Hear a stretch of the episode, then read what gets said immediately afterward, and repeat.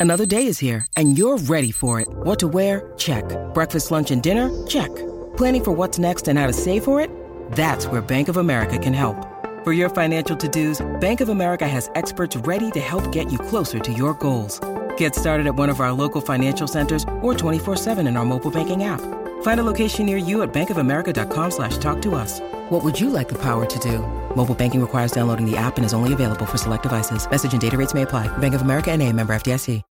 When you need mealtime inspiration, it's worth shopping Kroger, where you'll find over 30,000 mouthwatering choices that excite your inner foodie. And no matter what tasty choice you make, you'll enjoy our everyday low prices, plus extra ways to save, like digital coupons worth over $600 each week. You can also save up to $1 off per gallon at the pump with fuel points. More savings and more inspiring flavors make shopping Kroger worth it every time. Kroger, fresh for everyone. Fuel restrictions apply.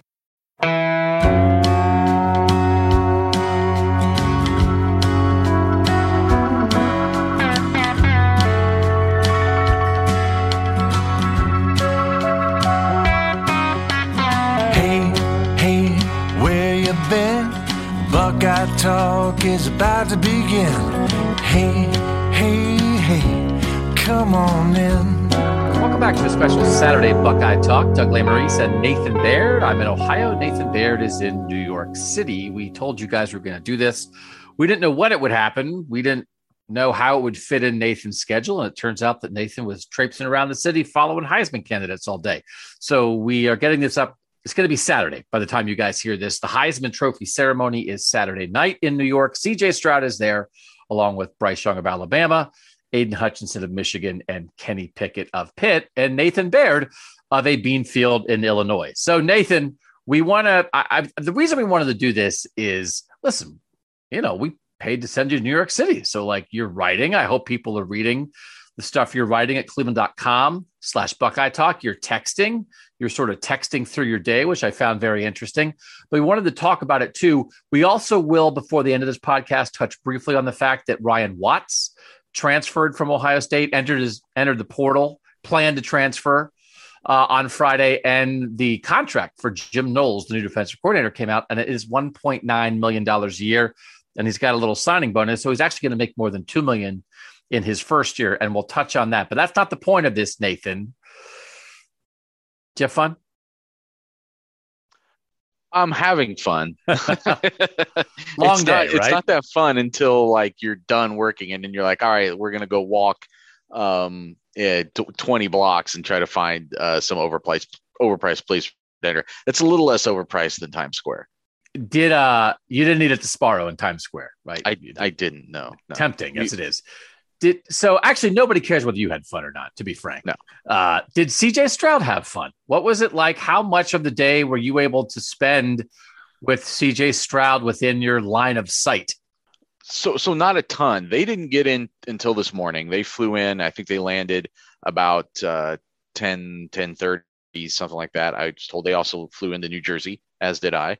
And um they got we didn't get them until about two o'clock and then um so we got to see we got to have some conversation with him then and then I uh, didn't st- sit there and file stories. I then kind of walked behind, ran behind the the caravan as it made its way from the Marriott Marquis, which is where everything is kind of going on until the actual presentation in Lincoln Center on Saturday night.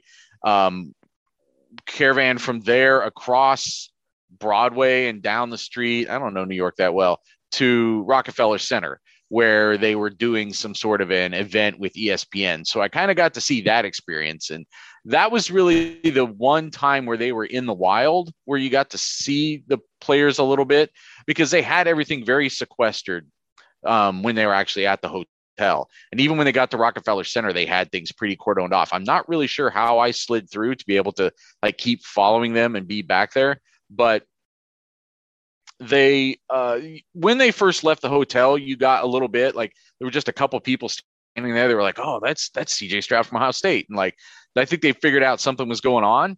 Um but it was uh, the rest of the time i mean people who've ever been to new york city know that it's just a mass of people moving uh, as as ryan day often says like when he's describing you know it's like his one of his favorite phrases. He's talking about like Rutgers doing a trick play or whatever on special teams. Like it's like a New York sidewalk out there, and it's that's kind of what it is. It's just like you get mo- pushed along by this mass of bodies, and the next thing you know, you they're they're in another place. So they it's weird to think of that that like these are guys all three of these guys because pickett wasn't here pickett was receiving and i wish i had made note of it he was receiving another award tonight so he wasn't actually here today he won't join this stuff until saturday but the rest of the group i mean it's aidan hutchinson who might be the number one overall pick in the next draft it's bryce young who's about to win the heisman trophy and it's uh, cj stroud who i guess by those comparisons seems like a relative lesser or whatever, but I mean, is is a Heisman Trophy finalist and is going to be you know a potential high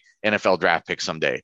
And I don't feel like I didn't get the vibe that they were like gawkers. They weren't people like coming up and trying to get autographs and stuff like that. I, I they because they just look like normal college kids when they're not wearing uniforms really um, on a new york street maybe they don't stand out that much there's a lot of weird stuff on the average new york street on a given day so that was kind of an interesting experience of itself, just to kind of watch them. I don't think they live lives of anonymity very much, and maybe this New York City experience. Oddly, I mean, they're about to go on like national TV and be seen by millions of people in a big spotlight on a big stage Saturday night. But leading up to it, it felt very like maybe one of the few times they can kind of let their guard down a little bit, be normal, and just talk amongst the three of them and, and, and get to know each other a little bit and just have this sort of shared, very unique, but um, very um, just kind of uh, what do I want to say, like a unique experience unto them, but but one that they get to sort of share and in with each other. Aidan Hutchinson looks less like a normal person, right? Isn't he a couple inches bigger? Like he does he stick yeah. out walking down the street compared to CJ and Bryce? Lar- large dude, yeah. And Bryce, especially next to Bryce, Bryce is not a big guy. Uh, CJ's got a little bit more height to him. Um, I I posted a photo that I took of like the three of them. The ESPN was doing something with Holly Rowe where she had them like this is where everybody comes in New York and they look out at whatever's out there and um and they're in like like in a row of like tallest to shortest in the picture that I took. And Aidan Hutchinson, yeah, he's is a large guy. Like so you don't sometimes appreciate that until you're like right next to those guys. I mean, we we get used to it after a while um, until like Dawand Jones walks in the room and then you, you, you like all perspective gets thrown off. So it was a little bit like that. I know when you and I were talking to CJ this week in Columbus, he brought up when he was, I think, in eighth grade and his team in California played Bryce Young's team in California in some kind of championship game, I think in the Snoop Dogg Football League. You you wrote about it in one of the stories that you posted at cleveland.com slash Buckeye Talk on Friday. Could you tell that CJ and Bryce are friends? Like, what the way they were hanging out was it sort of like two buddies getting to see each other again? Yeah, there was a little bit of that. I all I had was my iPhone. I did not get a good picture of it, but they basically split the interviews up today between the they had like all the print people in one room and then they had like the video opportunity outside of it. So you basically had to go to both things and as one was and they were shuffling them back and forth. So as CJ got up to leave his video photo op part of it, Bryce was coming in for his.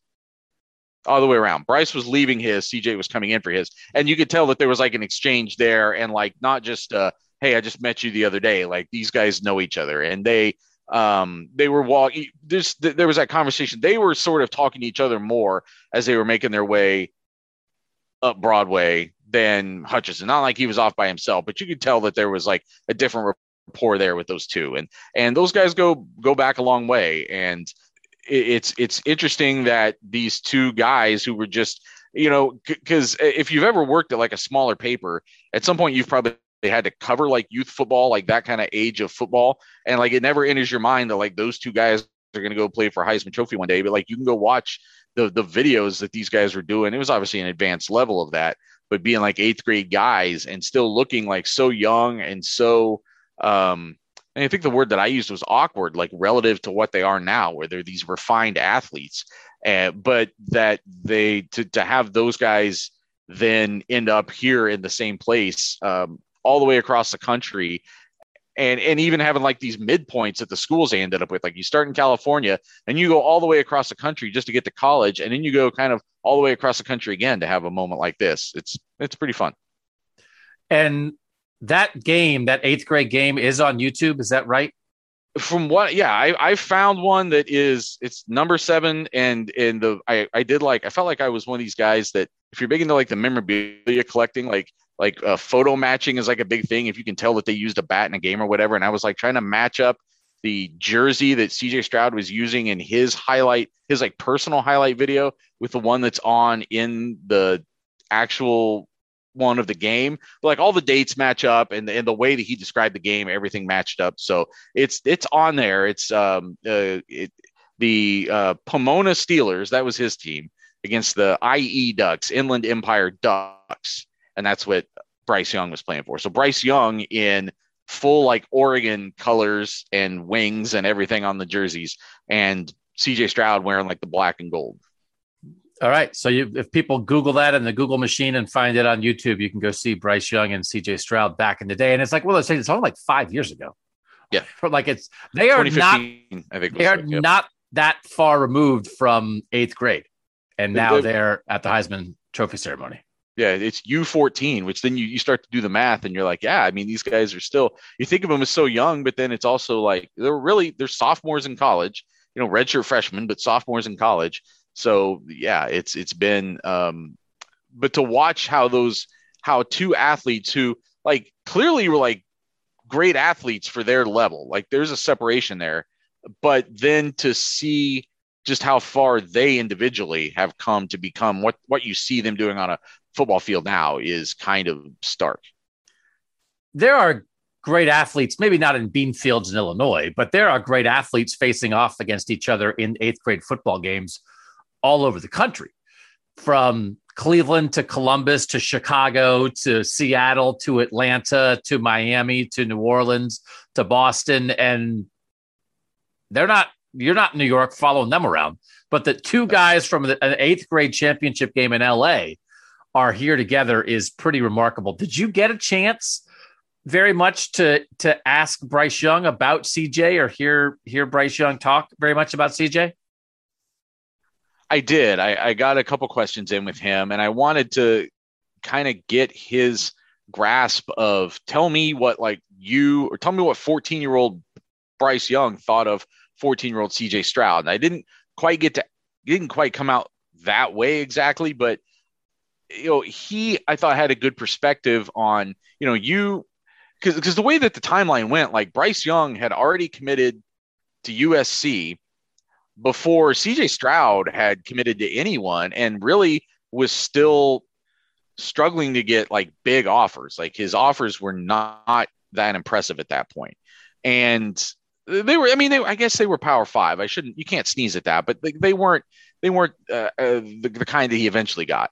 And then like by September of 2019, Bryce Young is decommitting from USC to commit to Alabama. So like taking it up a whole notch. And like CJ Stroud is still just then finally like getting the recognition where he had gone to the opening and gone to the Elite 11 and done the things he did. But I asked Bryce Young kind of about that. Like, you know, you got, you popped out first, but this guy that you were kind of going toe to toe with, like, did you think that could be there for him too? And he's like, yeah, like when when those offers started coming, when he finally started getting that recognition, that wasn't because CJ Stroud had all of a sudden figured out how to play football. It was because those people were just catching up to what was already there to some extent. And from talking to his his mom a little bit too, that uh, it, that's been, and this isn't new news to anybody, but like that there was a platform beyond that those eighth grade championship situations that CJ Stroud just didn't really have access to yet. He was very much a basketball guy.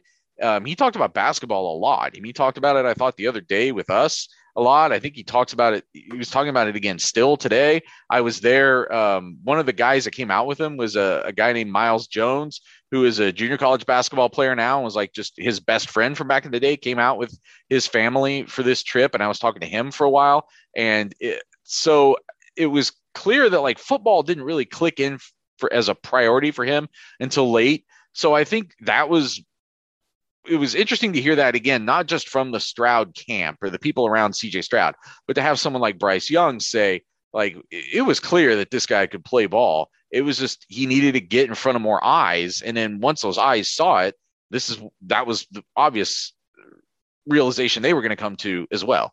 So I thought that was an interesting perspective to hear from someone who had kind of watched him come up through the stages. I know Gene Smith, I think, had tweeted a photo. So his CJ's mom is there, so that he was able to have some friends. Who else was is there with him to support him in for this? Uh, one of his um, brothers and his sister, and then this best friend of his that he, he went to high school with. Pretty cool. So is he? Did it feel like I know CJ before he left was saying I, I've never been to New York City before. I'm always, I'm not always, I'm curious about this kind of thing sometimes. Does it look like they're having fun or does it look like they're being paraded around like zoo animals and the whole thing is just an ESPN show and they are characters in it? Or did they get a couple moments to be like, man, like I'm in New York City? Not that being on ESPN is a punishment. I mean, like that's cool too. But did it look like CJ Stroud was getting able to enjoy himself the way the day was laid out? You know, I think it's probably a sliding scale. I think it probably starts off, and I, uh, he, you know, he'd never been here. Uh, his mom said she'd never been here. The friend I talked to said he'd never been here. So you're just kind of like whisked into New York, and like you go straight to lunch, and then you're straight to all this media stuff, and people are firing questions at you. Uh, I, I think that there is a certain level of enjoyment to it. I think you start to probably feel a little bit like you're in a fishbowl after a while. So I, I think the I don't know how much time. I would imagine that tonight. I think they had a dinner tonight, and we're maybe going to probably get some time to just sit back and relax eventually. And because tomorrow on Saturday, I know that they have there's a very early morning. If people are listening to this, I think he's due to be on Sports Center at like 7:40 a.m. or something like that. They have um, a, a, dress rehearsal that they have to do. They have another appearance they're doing at the at the Army Navy game. I think like there's there's a lot of stuff going on, and they are kind of whisked here and there and and bounced around. So it's not like they're here really getting to take in the city. I think they got to do it a little bit. Obviously, the location of it, you're in Times Square. That in itself just walking Times Square for the first time in your life for five minutes is a little bit of an experience. So they're getting some of that, but um, I imagine there's also just a lot of um, there's got to be some nerves to it too, right? I mean, like you're about to go sit on this dais in front of like you know how many people are watching the Heisman Trophy ceremony and and the the, the folks there are going to be asking you questions. You're going to be on camera, and they always pan to the crowd for mom and everybody, and so there's probably some nerves that go into that too. So I, I don't know. I, I would imagine that to, to some extent there could be some probably relief by the time they get on a plane Sunday morning. Where will you be tomorrow during the ceremony? Do you get to be in a room or are you in an auxiliary phone booth somewhere? Where do they put you? Yeah, I know. We're at some uh we're at a remote location just watching on TV. So no, we won't be actually in the, the place itself. And then they don't bring the they only bring the winner to the place to do media. So okay. unless if CJ Stroud doesn't win, I don't believe we'll talk to him again tomorrow. Oh no, that's not true. We do have a media thing in the afternoon at like five o'clock or so. But I don't think we'll have a. Um, we don't get him after unless he wins when the only time I covered the Heisman was in 2006 with Troy Smith, and Troy won and like left, and we were like, "What is happening?" And we had to like get him on the phone, like after the fact, because we were like, "We're we came to New York to cover this, and we didn't get to talk to him after he won." So, yeah, I'm glad they have a little more organized than that. Uh, okay, we'll take a quick break. We'll be back on Buckeye Talk with more on Nathan's Day in the Big City. 614-350-3315. That's how you get the text. I thought this was like a really fun text day, right? On Friday that here's Nathan like walking behind CJ Stroud and giving you a little bird's eye view. Uh, and then there was other news happening too. So it was a good day, good value for the texts. Again, you get value in it, even if they're not playing for a national title, even if it's not the week of the Michigan game, that kind of thing. That what we see, what we hear, we text it to you immediately before we do anything else with it. So, you know, Nathan, we're doing this podcast. Nathan, some of the stuff that Nathan's talking about now, he texted 12 hours ago. So that's what the texts are like. It's like a podcast in your pocket 12 hours before you hear it with your ears. 614 350 3315 for a 14 day free trial. All right. So who's there? So Joey Kaufman from the Dispatch is there, right? What is the big Ohio State contingent following nope. CJ around? Uh, Joey's here. Patrick Murphy from Bucknuts is here. Uh, Kevin Noon from Buckeye Scoop is here, and me. Okay, that's pretty good because we did not, as Cleveland.com, we did not go with Dwayne in 2018 or with Justin and Chase in 2019. Did we? Did we talk about going? We didn't give a ton of consideration to going with Dwayne in 2018 because we knew he was going to finish third and we thought he was going pro. So there wasn't like an extent, excuse me, an extended story there. I don't remember. You were here in 2019. Did we talk yeah. about going to 19? There was more consideration about 2019, especially because there were two finalists and then Joe Burrow on top of that, who had obviously there was Ohio State connections there. I, I think the ultimate decision was, um, and I don't know this for sure. I think knowing that Joe Burrow was one who was going to win, it was going to be a landslide. I think affected it. I think also that um, you know, as you're trying to figure out what you're going to spend to do things, Ohio State still had potentially two games that it was going to in the postseason that year, as opposed to just one. So things like that get factored in. It's an expensive trip, can be. No, it is. I mean, like it's just the reality of today that any any media outlet you've got to consider where you spend your bucks. So the fact that Ohio State's not in the playoff, right, probably made it a little easier for us to go to this. So, did you feel like, did you get a little insight? You get to be around CJ's family a little bit. You get to meet one of his best friends from his childhood. You get to see him in this environment. Did you get, did you, did you come away with some feeling like, hey, you know what? I got, that was some good CJ time.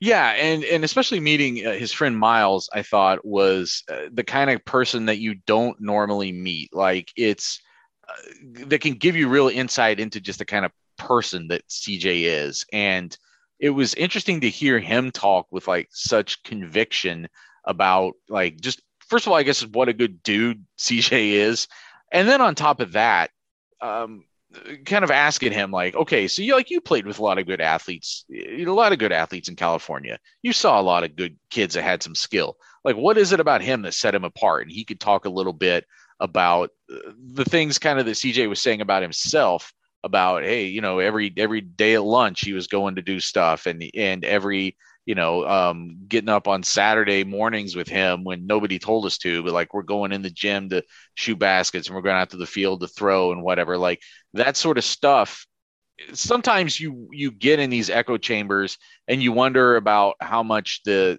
those things are just getting um, repeated because they become like this easy narrative. So it's nice to like to be able to peel off of the usual sources that we get and talk to people who have a different perspective. Um, and especially if they're sort of affirming the things that you have heard, you know what I mean? And I don't know how much you get to tell. It's still a very structured environment here um, that they keep these guys in. Like, you know, they're being ushered here, they're being ushered there in and out of these rooms. You got, uh, you know, Mike Bassford, the, the SID, um, assistant SID, I should say, for, for Ohio State, but is the one that's kind of shepherding things here. Um, and he listens to the podcast. So thanks, Mike, for, for your help this weekend. And so there's, you know, it's very professional here. I don't know that you, I don't know that you get to see a lot of unguarded moments from them but you every time you're around them where they're not wearing a uniform and where they're not brought in in front of the the podium in the middle of a week or whatever, I think you do start to get just some vibe of what that person's about. And CJ Stroud does seem to be a guy who is pretty laid back and but it, uh, laid back in terms of um, how he treats people. But I think also every time you hear him talk and you try to get him from different angles with different questions, you hear the seriousness of purpose that he has and just that conviction that he has to keep doing keep you know take this up to the next level. So when you had the media access on Friday, did you get a lot of time with CJ, or were there a bunch of national people there peppering CJ with questions? Like, how many people? How long did you get around? I think people like some of this inside talk. Like, how's this work? How long was the CJ availability, and how many people were there asking questions? I was surprised at how few national people were there. Um, recognized our buddy Ralph Russo from the AP, who people probably know um, from from Twitter and and the coverage that he does and things like that. But not a lot of other national people of note, at least today. I don't know if there's people who swoop in to do more stuff on the night of the announcement. Uh, I know a lot of those people are based in New York. Not a lot today, although a lot of those guys are at home texting uh, ads and coaches and trying to get scoop on all these coaching changes that are still happening across the country but a, a pretty small contingent. But we didn't get a lot of time. Like we i want to say 10 or 15 minutes in the in the room where they had him sitting that was more for like the print folks and then 10 or 15 minutes in the other room uh, and then I got one more question in with CJ at Rockefeller Center when I when I was like, hey, I just ask him this one thing to clarify this thing for what I'm writing, and it turned out not to be anything. That was like my one extra question with CJ. So, uh, but it, it's it wasn't a ton of like uh, you don't get a lot of one on any one-on-one access. Maybe there's there's guys who finagle that at the national level. I don't know, but as far as like the the the mass of us, which wasn't again, it wasn't a big mass. Um, it really was relative relatively brief. Did you ice skate at Rockefeller Center? I didn't. I, I don't know how to ice skate. We didn't. Uh, we were smart enough where I grew up to stay off of the ponds. I don't really know how to ice skate either, but Rockefeller Center is the kind of place where a person who doesn't know how to ice skate can ice skate because it's not super icy, and so you can just walk on skates. Yeah. But then it's actually not that fun. But it's more yeah. like you can say I did it. So it's also New York City, though. I assume they would charge me like at least seventy five dollars to ice skate for no, that, ten minutes. That's why you got to do it while you're there on Cleveland.com's dime. okay. it's like, hey, send it up to hey, what's this uh, eighty five dollar skating expense? Nathan's like, well, I I was just trying to feel what it was like to be CJ Stroud, so I decided to ice skate. All right. I can't wait to find out how much I'm being charged for this tap water I'm drinking. Look at you. Right you now. are such a Beanfield boy. You're like, I'll tell you what, New York City, the water here. Dude, you can go outside and find a slice for 99 cents, like right now, probably. Oh, yeah. We, we passed some of those three dollars, two slices and a Coke for two ninety nine. That's like the number one reason my daughter is interested in going to college in New York City is two slices and a Coke for two ninety nine. That's, that's as good a reason as any, I think. Yeah. I did find out tonight as we were trying to figure out where we're supposed to go eat. The woman who was working the room was like, make sure just what you got to know is look at the windows and oh no maybe it was ralph somebody told us that like you just they don't have this in any other city. Like they have the the the in the windows they have the little square with the big letter on it and you only eat at the a restaurants. Because it's like a b c and d for how what they got on their health inspections. And so only eat at the a places. And they're like very prominent. I didn't i had really? never noticed that before this trip that make that make me nervous if if New York City did that for podcasts. It'd be like only listen to the A podcast. It'd be like, oh, but what if the C podcast does five a week? All right, we're gonna take one more quick break. Do you have any more any more CJ uh, insight? Any more New York City tales? Any yarns? One time I was walking into Central Park and there was a rat right in the path and I decided to, I turned around and left. And and and another time when I was working at the newspaper I worked at in Wilmington, Delaware, uh, I went to go cover a filming of Who Wants to Be a Millionaire. When Who Wants to Be a Millionaire was like sweeping the nation. So I went to cover that, and and I was talking to people who were in line to go into the taping of Who Wants to Be a Millionaire, and somebody had ordered a pizza and it was delivered by a guy on a bike because some and he this is I mean this was like 20 years ago. This was like ingenuity back then. Hey, I called a pizza place and the guy came on a bike to deliver the pizza. So the guy pulled up on his bike, got off the bike, was delivering the pizza to the person in line, and somebody else ran up and jumped on the bike and stole it and drove away. and I was like, I'm in New York City for this game show story. Don't hurt me. That was uh I, I, didn't. I didn't see anything that weird. There was somebody, uh, somebody who works at the restaurant that we went to tonight had parked their bike in this fairly small restaurant. I guess for that same reason that you can't just leave your, you can't just put your bike on a on a on a chain out front or whatever in New York City because somebody's going to ride it off into the sunset. So, um, no, nothing too crazy. We haven't seen anything too weird. We did talk to, like, to go back to the football stuff. I talked to aidan Hutchinson a little bit. Just kind of wanted to get his reflections on facing CJ Stroud. And, you know, we made a lot, as everyone did, about how much pressure they brought that that day to get to what was it 31 pressures and 15 of them came from Hutchinson and they I it was a strategy to be sure, but it sounded like it was almost I don't want to say desperation, but they had watched enough film and saw that no one else was getting any pressure on Stroud. Like we've remarked on that many times. That but a combination of that offensive line and just sort of the way that he comports himself in the in the pocket that they didn't really nobody else was really forcing him to make bad decisions and that was michigan's whole game plan was you've got to get some kind of pressure and force him to make bad decisions and obviously to some extent it worked i mean numbers wise you would say well I mean, he completed like 70% of his passes for almost 400 yards and two touchdowns and no interceptions. So he had a pretty good game. And Hutchinson said that too. He's like, hey, he had a good game, but at least we made him we made him work for it. And I think in a game that could be that close, you know, one or two possessions might have made a difference. So I, I thought it was again, it just we don't often get to ask those questions to Aidan Hutchinson. It was good to have that experience a little bit. All right, we'll take a quick break. We'll come back and talk a little bit about Ryan Watts and Jim Knowles, and we'll do that next on Buckeye Talk. Doug Lesmerises and Nathan Baird. Make sure you read what Nathan is going to write Saturday from the Heisman ceremony on Saturday night. I thought it was a little, I don't know, I don't want to say it was odd, but they released who finished fifth through 10th in the voting, which they clearly have reevaluated some things, maybe in the pandemic, but they've changed how they, if it's going to be four people all the time now, they're going to release five through 10 ahead of time to try to drum up interest. Was anyone talking about that today, Nathan? The the the changes to sort of the structure of the Heisman.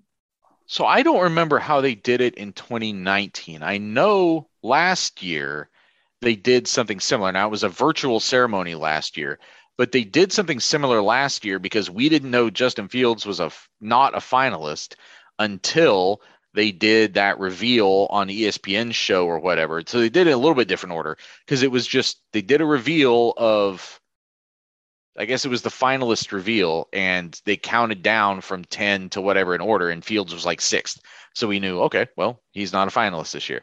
So they, but this was weird. I thought that they would name the finalists and then have a second show later in the week that they counted down five through 10. I don't know why they didn't just do that at first, but I mean, I don't know. It's like anything else. It's like it's, it's, why get two pieces of why do one piece of content when you can do two and we all kind of do that a little bit some and and, and it, they did in conjunction last night with all the awards shows and uh, the herbie show and all that stuff so so if people didn't see it breece hall the iowa state running back was 10th in the heisman voting jordan davis the georgia defensive tackle finished ninth desmond Ridder, the cincinnati quarterback finished eighth he desmond Ridder did appear on my final ballot Matt Corral, the Ole Miss quarterback, was seventh. Kenneth Walker, the third. Michigan State running back was sixth. And Will Anderson Jr., the edge rusher from Alabama, was fifth. Did anyone talk today how they think these four guys are going to shake out? And by the way, Kenny Pickett was not there today because he was getting, as you said, another trophy. So he didn't get to participate in the walk around, hang out with Nathan Baird part of it. Were you guys chit chattering with the media people saying how they think it's going to go? Where they think CJ is going to finish? I mean, I, I, I think there's a, a prevailing sentiment that either third or fourth. I think there's, I think a lot of people think it might be fourth. I was a little surprised to hear that. I was thinking it might, he might be the third place guy, and Pickett would be fourth, just because Stroud had so recently been the front runner before things shifted so dramatically there at the end. So, um, by the way, uh, Kenny Pickett was in Baltimore tonight accepting the Johnny Unitas Golden Arm Award not noodle arm award, as hmm. I suggested in a text exchange that we had, but the golden arm award. Um, he wasn't. He didn't accept it, Madison, Wisconsin, so it could not be the noodle arm award. That's. That's right. Uh, but so I would be, I don't know, I would be surprised if he finished second at this point. I think it's probably going to be Young one and Hutchinson two. My guess it'll be a huge margin for Young as the winner and a very clear margin for Hutchinson second. And then Stroud and Pickett close. And I wouldn't even be shocked if maybe Will Anderson fifth is within range of, mm-hmm. of third and 4th mm-hmm. And I will be curious to see if I had to guess, I would guess Stroud is third, but I won't be dumbfounded if Pickett finishes third and Stroud fourth. And I'm it's not saying how I voted. I'm saying that's trying to anticipate. But Ohio State dudes are so much more famous than Pitt dudes. And Ohio State was on TV and in the playoff and race and all that a lot more than Pitt was. So, um, okay. Let's talk about the other two bits of news. Ryan Watts transferring from Ohio State. If you look now at the depth chart at cornerback, and I know you would talk to Ryan Watts a couple weeks ago and he had tried to transition to safety, but if you're thinking about the corners for next year, if if both Sevyn Banks and Cam Brown don't return, if they both leave, then you're four deep at corner for the moment because you would have Denzel Burke, Lejond Cavazos, and then Jordan Hancock and Jakailin Johnson, both of whom were first year guys this year and did not play at all because Cam Brown would be gone, Sevyn Banks would be gone, Marcus Williamson would be gone, Demario McCall would be gone, and then now Ryan Watts is gone. And then you have three guys coming in in the recruiting class. Um, you have Ryan Turner at corner, you have Jyaire Brown, and you have uh, who's the other guy? Uh, Terrence Brooks. Terrence Brooks mm-hmm. is the highest rated of those three. Terrence Brooks, 59 ranked uh, overall player. Are they cool? Are they cool at corner, or does that feel a little thin to you? And I think part of the calculus on this is we imagine now they play two corners, that they're looking for two guys to be on the field out of this group because that third, that fifth defensive back is going to come more from the safety room, from the corner room. So if you say you're going to play Burke and then you're going to play some combination of Hancock and Johnson, and then Cavazos and these young guys are your backups, I don't know. Are you okay or is that thin? No, I think it's thin. I think it's also thin from a talent standpoint too. I think they they need better overall play at those spots. And obviously, Denzel Burke got a good start this year. This is a great foundation for a true freshman. But I think that they need to elevate the play overall still in the back end of this defense. Um, you know, especially in things like run support. I think some of that was exposed a little bit against Michigan in that game. So I, I don't it's it's a precarious spot because on the one hand, yes, if Sevyn Banks and Cam Brown leave, you're thin. On the other hand, if they return but don't take another step, what also do you have? Like, it feels like somebody needs to probably surpass that level of play that they were at last year to take this defense up to the notch to, to the level that they're trying to to get to. And they have these guys who are coming in, you know, especially Brooks, like very highly ranked guy, but um, you can't assume every year that a true freshman's going to come in and start for you at cornerback. It's it's there's a reason why Denzel Burke hadn't was the first one, and some of it is maybe philosophy, but some of it is also that's just a tough job for a true freshman at the start of a year, especially. So I think I mean Hancock and and Kalen Johnson are both big time recruits, and right. it is not unreasonable to expect them as second year guys to be ready to play. So I think, from, and Denzel Burke has outplayed his recruiting ranking already. He was one of the best true freshman defensive players in the country.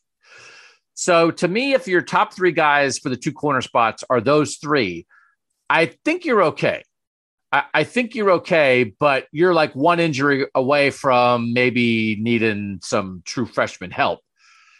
Watts is just a little disappointing because Watts got a lot of attention from people like us just because he was a little different. He was a tall corner, a tall, lanky corner.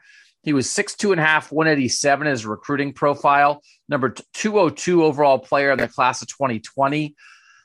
It's very different because Tyreke Johnson was ranked a lot higher. That was a five star guy. But it feels a little bit similar to me in that it's another corner that feels like a lost opportunity. It's not devastating. It doesn't mean they don't have other guys who can play. Denzel Burke being as good as he was right away is a game changer for them. But by the way, you know who also who started opposite Denzel Burke in the opener against Minnesota? Ryan Watts. Yeah. And now he's transferring because he didn't he barely played the rest of the year.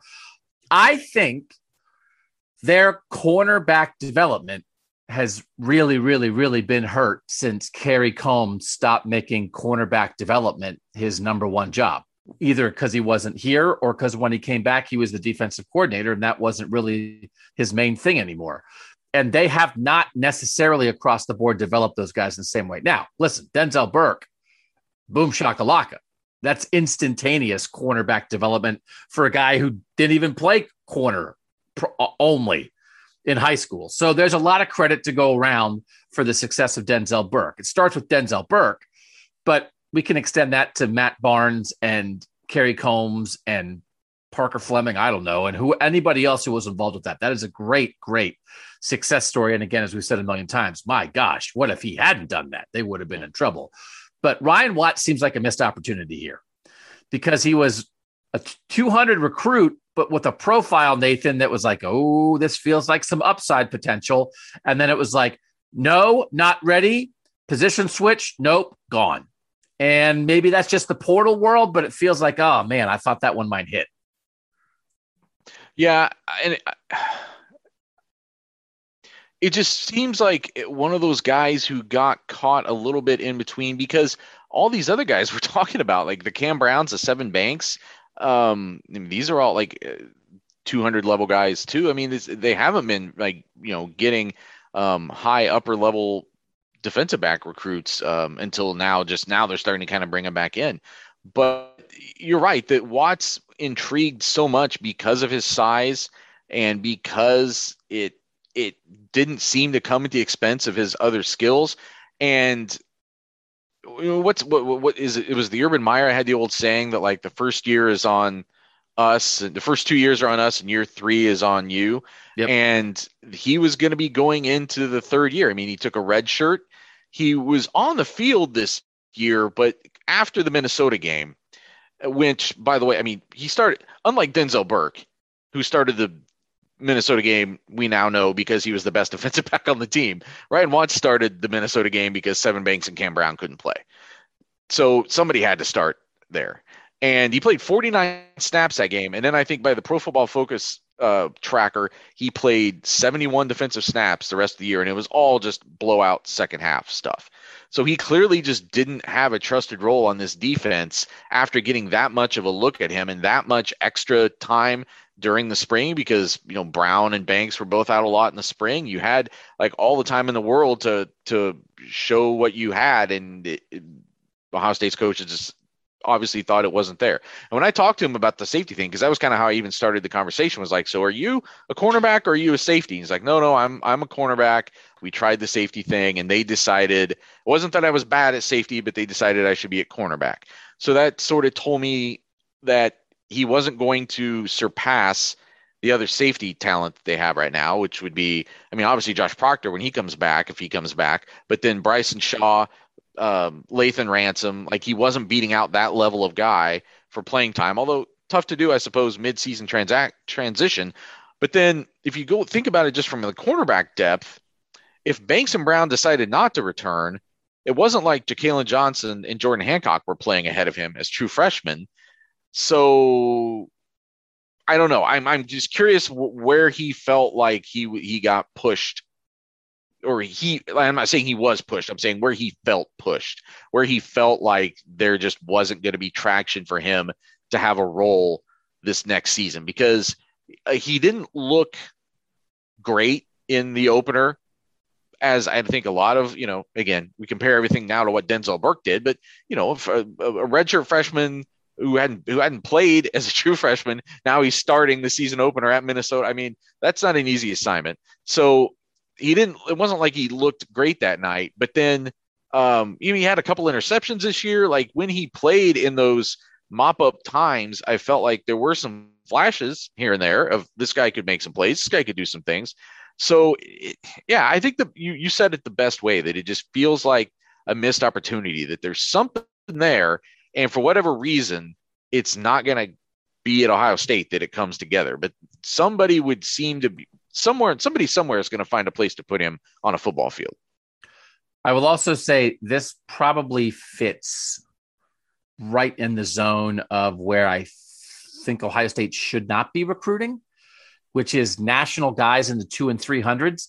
Mm-hmm. Because if Ryan Watts was from Ohio or from Indiana or Pennsylvania, driving distance, sometimes you'll wait it out if you're near home. But if you came all this way and you're caught in between, it's like, what am I doing here?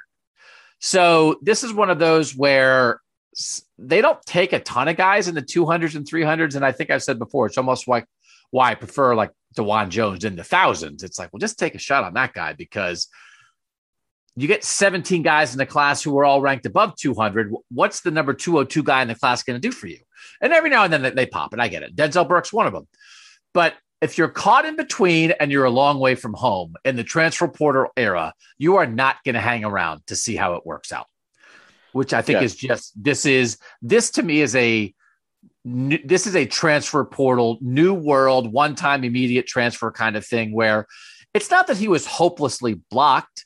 It's not that he was there was that anything went wrong. It just didn't go right quickly enough. And he's from Texas. And so, man, if I'm going to let it work out, I can let it work out at TCU or Oklahoma or Texas or Texas Tech or Oklahoma State. And I'm not saying, but I would imagine he's going to end up at a place like that. And I think this is just kind of thing that's become more and more normal with this era. Yeah. I mean, how many like Power Five or really good Group of Five programs are in just the state of Texas? I, you know, so I, I think you're right. I think Ohio State probably needs to be um, a little bit smarter as it moves forward about those. I mean, you you've brought it up before, and you're right. Like I think that you have to thread the needle a little bit on w- which guys you're taking for those because he even started his he made a twitter post and it even started off saying something like when i came here a long way from home and you think it's almost going to be like him saying oh i'm homesick and i needed to i'm going to go back home because i just want to be closer home and then he was like but but everybody in uh, Columbus welcomed me and I loved it. And I'm like, oh well, so, so it really is just all about playing time. Third member of the class of 2020 to transfer. Uh, 25 guys in that Ohio State class. Mookie Cooper was the first, then Jack Miller, and now Ryan Watts. So best of luck to Ryan Watts wherever he lands. Jim Knowles landed in a pile of money. We had guessed the other day, Nathan, what we thought he was going to get. You got the contract from Ohio State. You put in the request for that. 1.9 million for three years. Also got a signing bonus of more than 100 grand. So for the first year, he's over 2 million. I noted that it was a big deal four years ago. It was February 2018. So it was after the 2017 season. So four years ago, when Ohio State got $1 million coordinators for the first time, when they gave that money to Ryan Day and Greg Schiano. And I can remember at the Ohio State Clemson Orange Bowl in 2013 when I believe Chad Morris, the Clemson offensive coordinator, was making a million dollars back then. And I wrote a story about million dollar coordinators that made it sound like he had diamonds implanted in his forehead, right? That it was like, oh, you know, uh, million dollar coordinators. And now here we are. The USA Today assistant coaching database also happened to come out on Friday where they track all the assistant coach salaries from a year ago, he would have been the fourth highest paid assistant coach in the country if he was making 1.9 million this year. By the way, all three guys ranked ahead of him got head coaching jobs. Yep. Brent Venables, the Clemson defensive yeah, coordinator, was, today. Yeah. who was making two and a half million, left Clemson for Oklahoma. Tony Elliott. So Clemson had two. Tony Elliott, the Clemson offensive coordinator, is now the head coach at Virginia, and Mike Elko, the Texas A&M defensive coordinator, just took the head job at Duke. So I would imagine there might be some like there might be other guys who become two million dollar coordinators this year, but it's also possible, Nathan, that right this second, Jim Knowles is the highest paid assistant coach in college football. Right? Maybe. Yeah, I, I made sure to word it in my story such that you know we're referencing this data which is uh, pertained to the 2021 season, but it's possible. Uh, although I don't know, I'm a little suspicious that uh, nobody is going to go back over that two million dollar mark. Like you know, there's a lot of programs out there, including you know, for instance, Clemson and uh, Oklahoma and uh, numerous other places. Texas A&M now has to go hire a defensive coordinator to replace Mike Elko. So I think somebody's probably going to crack that the deuce. Uh, but I thought it was interesting that Ohio State stopped at 1.9. Somebody's going to crack the deuce. Buckeye talk. Buckeye talk. As soon as I said it, I knew. But th- did you think it was interesting? Okay, so I know that there's a signing bonus on there of like 140 grand. A lot of times those things get written in because it's almost like a moving expenses or you got to pay off a house or something like that. But like the 1.9 million on the like, I thought that meant something. Yeah, they didn't want a two million dollar headline. Yeah, they at least they wanted almost in the headline with it. I thought that was very very purposeful. I, I guess there was also reports in Oklahoma at Oklahoma State that Oklahoma State was offering 1.3 million. So that's still he got. They didn't have to go to two million to get him, but I, I also found it not coincidental that it almost started with the two, but didn't start with the two per year. You also thought the three year thing was a big deal. Well, I don't know if I don't know if big deal is the right way to say it, but I think it's notable because we couldn't. And I asked around some of the other people that were there today, and none of us could remember Ohio State having a, a three-year assistant before. So as we discussed about you know getting some continuity there, and not wanting somebody who's going to jump and and getting somebody who could could stick there and bring some stability um, then maybe having that third year on there uh, from a buyout perspective or whatever makes makes a difference well he's guaranteeing himself that he's going to get at least 5.7 million dollars out of this that if mm-hmm. if things go ter- if their defense gets worse and he gets fired in the year he's going to cash two more years of checks or whatever if ryan day decides to go be the water polo coach at TCU, then Jim Knowles is going to get his $5.7 million. So they had to do whatever. I mean, this was a negotiation where the team that had played bad defense and lost to Michigan didn't have a ton of leverage with the hottest defensive coordinator in the country. I might get around to writing this at some point. I am trying to think of another time and listeners, you guys can help me with this. Tech subscribers, if you've got an answer to this, shoot us some information at 614 350 3315. When, when was another time when Ohio State tried to solve a football problem by throwing money at it to this extent? Because again, the idea, and we, we covered this already, but there were a lot of national college football writers that were like, oh, great hire by Ohio State. It was like, was it a great hire or did they just throw a pile of money at the guy everybody wanted to hire? I guess the re- I guess the resolution was great. It did take a lot of brain power to figure this out. It took a big checkbook. So they threw money at a problem. And for instance, Brent Venables was making $2.5 million. He wasn't making $2.5 million when he got hired by Clemson. No. He built up to that amount. Tony Elliott built up to that amount. This was an SEC move. And whether you think that's good or bad, this is what the SEC does. LSU, when Dave Aranda left LSU after they won the national championship to go to Baylor, they threw a pile of money at Bo Pelini because they didn't know what else to do and they were desperate. They're like, oh, he seems famous and good. And it blew up in their face in a year. They fired him in a year, but they just threw money at it. This is like a New York Yankees kind of move. And so it's one of those things. It's like, well, I don't know. Yankees fans seem pretty happy because any mistake they make, they can solve with money. It's like, hey, what what happened? It's like our defense wasn't very good. It's like, what are you to do? It's like, I don't know, spend a lot of money. It's like, okay, what's a great idea? It is not how the Big Ten has often operated. And by the way, Michigan didn't spend nearly that much money to go get Mike Macdonald out of the NFL as their defensive coordinator, and he did a pretty darn good job for a lot less than $1.9 million a year. I'm not saying it's bad. I'm not saying it's good. I'm saying it is totally different, and it is an LSU Texas A&M kind of model. It's almost like like Bama doesn't exactly do this because they bring in the guys like they're so eager to work with Saban. They crawl over broken glass because they're trying to rehab their careers. This is not a career rehab thing. This is just pay money for the best guy that has no connection to you. And again, I'm the guy who said you got to hire a guy with no connections. But we are not that far removed from Urban Meyer bragging about the fact that practically everybody on his staff was from Ohio. This is a guy with zero ties. And he's not here to recruit. He's getting $2 million in his first year to, as we already said, lock himself in his room, in his office, and solve this defense. They are fixing a hole with money. And that is perhaps exciting and perhaps a little like, ah, this is kind of new territory for Ohio State. But man, if it works, no one's going to be, if they make the playoff next year, Nathan, nobody's going to talk about how much money Jim Knowles is making. So this is the kind of thing that, that reporters talk about in the moment, but just understand that they haven't really done this at least recently to this extent that I can think of right now.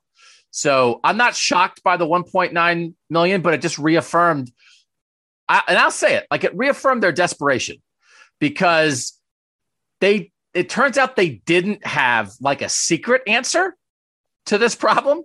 They just went after the most obvious answer and said, we're going to get him whatever we have to do. And what they had to do was give him a three year contract for 1.9 million a year you know, we talk so often about the resources Ohio State has and the advantages that that creates and how it is this big dog, but it, according to that database, Ohio State did not have the highest paid assistant coach in the Big Ten last year. That was Brent Pry, the defensive uh, coordinator at Penn State, who also just got a head coaching job. Everybody's getting a head coaching job this year, except the people at Ohio State, it seems. Um, so it, it, it, yeah, I mean, and that almost seemed like a a again, it's almost like a purposeful thing the way that Ohio State was coordinating that a little bit. That although I guess you know Kevin Wilson was not like the full fledged offensive coordinator, and Kerry Coombs was a defensive coordinator for the first time, so he would have been again on more like that Venables. Uh, Elliott model where you build up to it maybe over time as, the longer that you stay and then you earn your your keep. So it, it is interesting to watch them just yeah to to write a check to solve a football problem when both I think you know systemically, but also with Ryan Day that that just hasn't been the approach. Um, and and and now um, I'm I'm curious what this is going to mean for the rest of the staff. Like there's still so many dominoes to fall potentially for the rest of the staff. Does Kerry Coombs stay? Does Larry Johnson stay?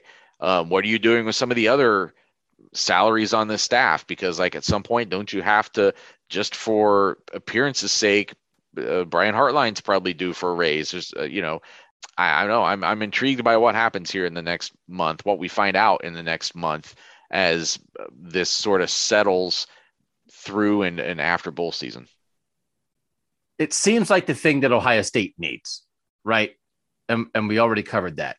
It's new territory. And I will be very curious to watch this unfold I'll be curious to see how many other people stay, how many other changes there are. But you are really changing the environment when you bring in somebody making that much with no connections who's completely new and you have these other people here. Now, the other people who who might remain, their side of the ball defensively didn't get the job done to the standard that Ohio State needed or expected. So there's no room like you guys if the defense had played better, then we they wouldn't be in this spot. But I am I'm not saying it's not going to work. I mean, he's he's very good at his job. That has been proven. But I just would like to note how different this is. And this is one of those things, Nathan, where that collaboration, where I think we already covered this. This is not going to be a collaboration. This is going to be the 1.9 million guy deciding how to work the defense and that's just going to be a little bit different. It is. So they were they were on the top end of what we expected. That's been announced. People don't care that much about how you spend money; they care about how you win games. Nathan, what time do you have to get up tomorrow on Saturday? Um, as people listen to this, you're. I think we don't have to actually. There's no event for us until like 1 p.m. So it's the it's a matter of do I want to have breakfast or do I want to sleep up until like you know 10:30 and then check out. Well, good luck with that decision. Why don't you text the texters with what you decided? I will 350 3315. Okay, so you will be in the remote location, and then you'll be writing a reaction to what happens with CJ Stroud at the Heisman ceremony. Thanks to you guys for listening. Listen, I mean, like you guys listening, which allows us to sell ads on this podcast, and the people who are tech subscribers, which is a more direct way of compensation, but it all helps.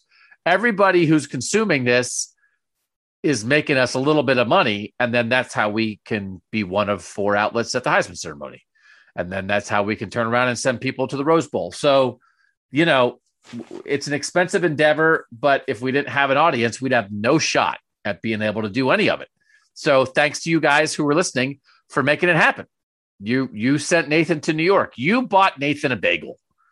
Everyone out there listening, nope. Nathan, when you're eating that bagel in New York City on Saturday morning, with each bite you take, I want you to think of the Buckeye Talk listeners and the Buckeye Talk tech subscribers. And I would like you to pull that bagel out of your mouth and just say out to the world, say out to New York City, thank you, Buckeye Talk. Thank you, Buckeye Talk, for this bagel. This morning's bagel, um, I'm still counting this as Friday morning, was just a disgrace to, to bagels. It was it was at the at the continental breakfast at my hotel in New Jersey and it came in like a little bag and it was just it was dry and it was a disaster. So i might need to get up. That actually probably swings my decision. I think i have to get up and find a bagel in the morning. Good. We'll be eagerly awaiting the text about the texture of that bagel. Buckeye texture instead of buckeye text that also could be a thing we do eventually all right you guys thanks for uh, catching up with us with nathan's day in new york city the children's picture book will also be available later in the year for Nathan Baird doing his job, I'm Doug Lesmerises sitting in my house. Thanks to you guys for listening. And that was Buckeye Talk.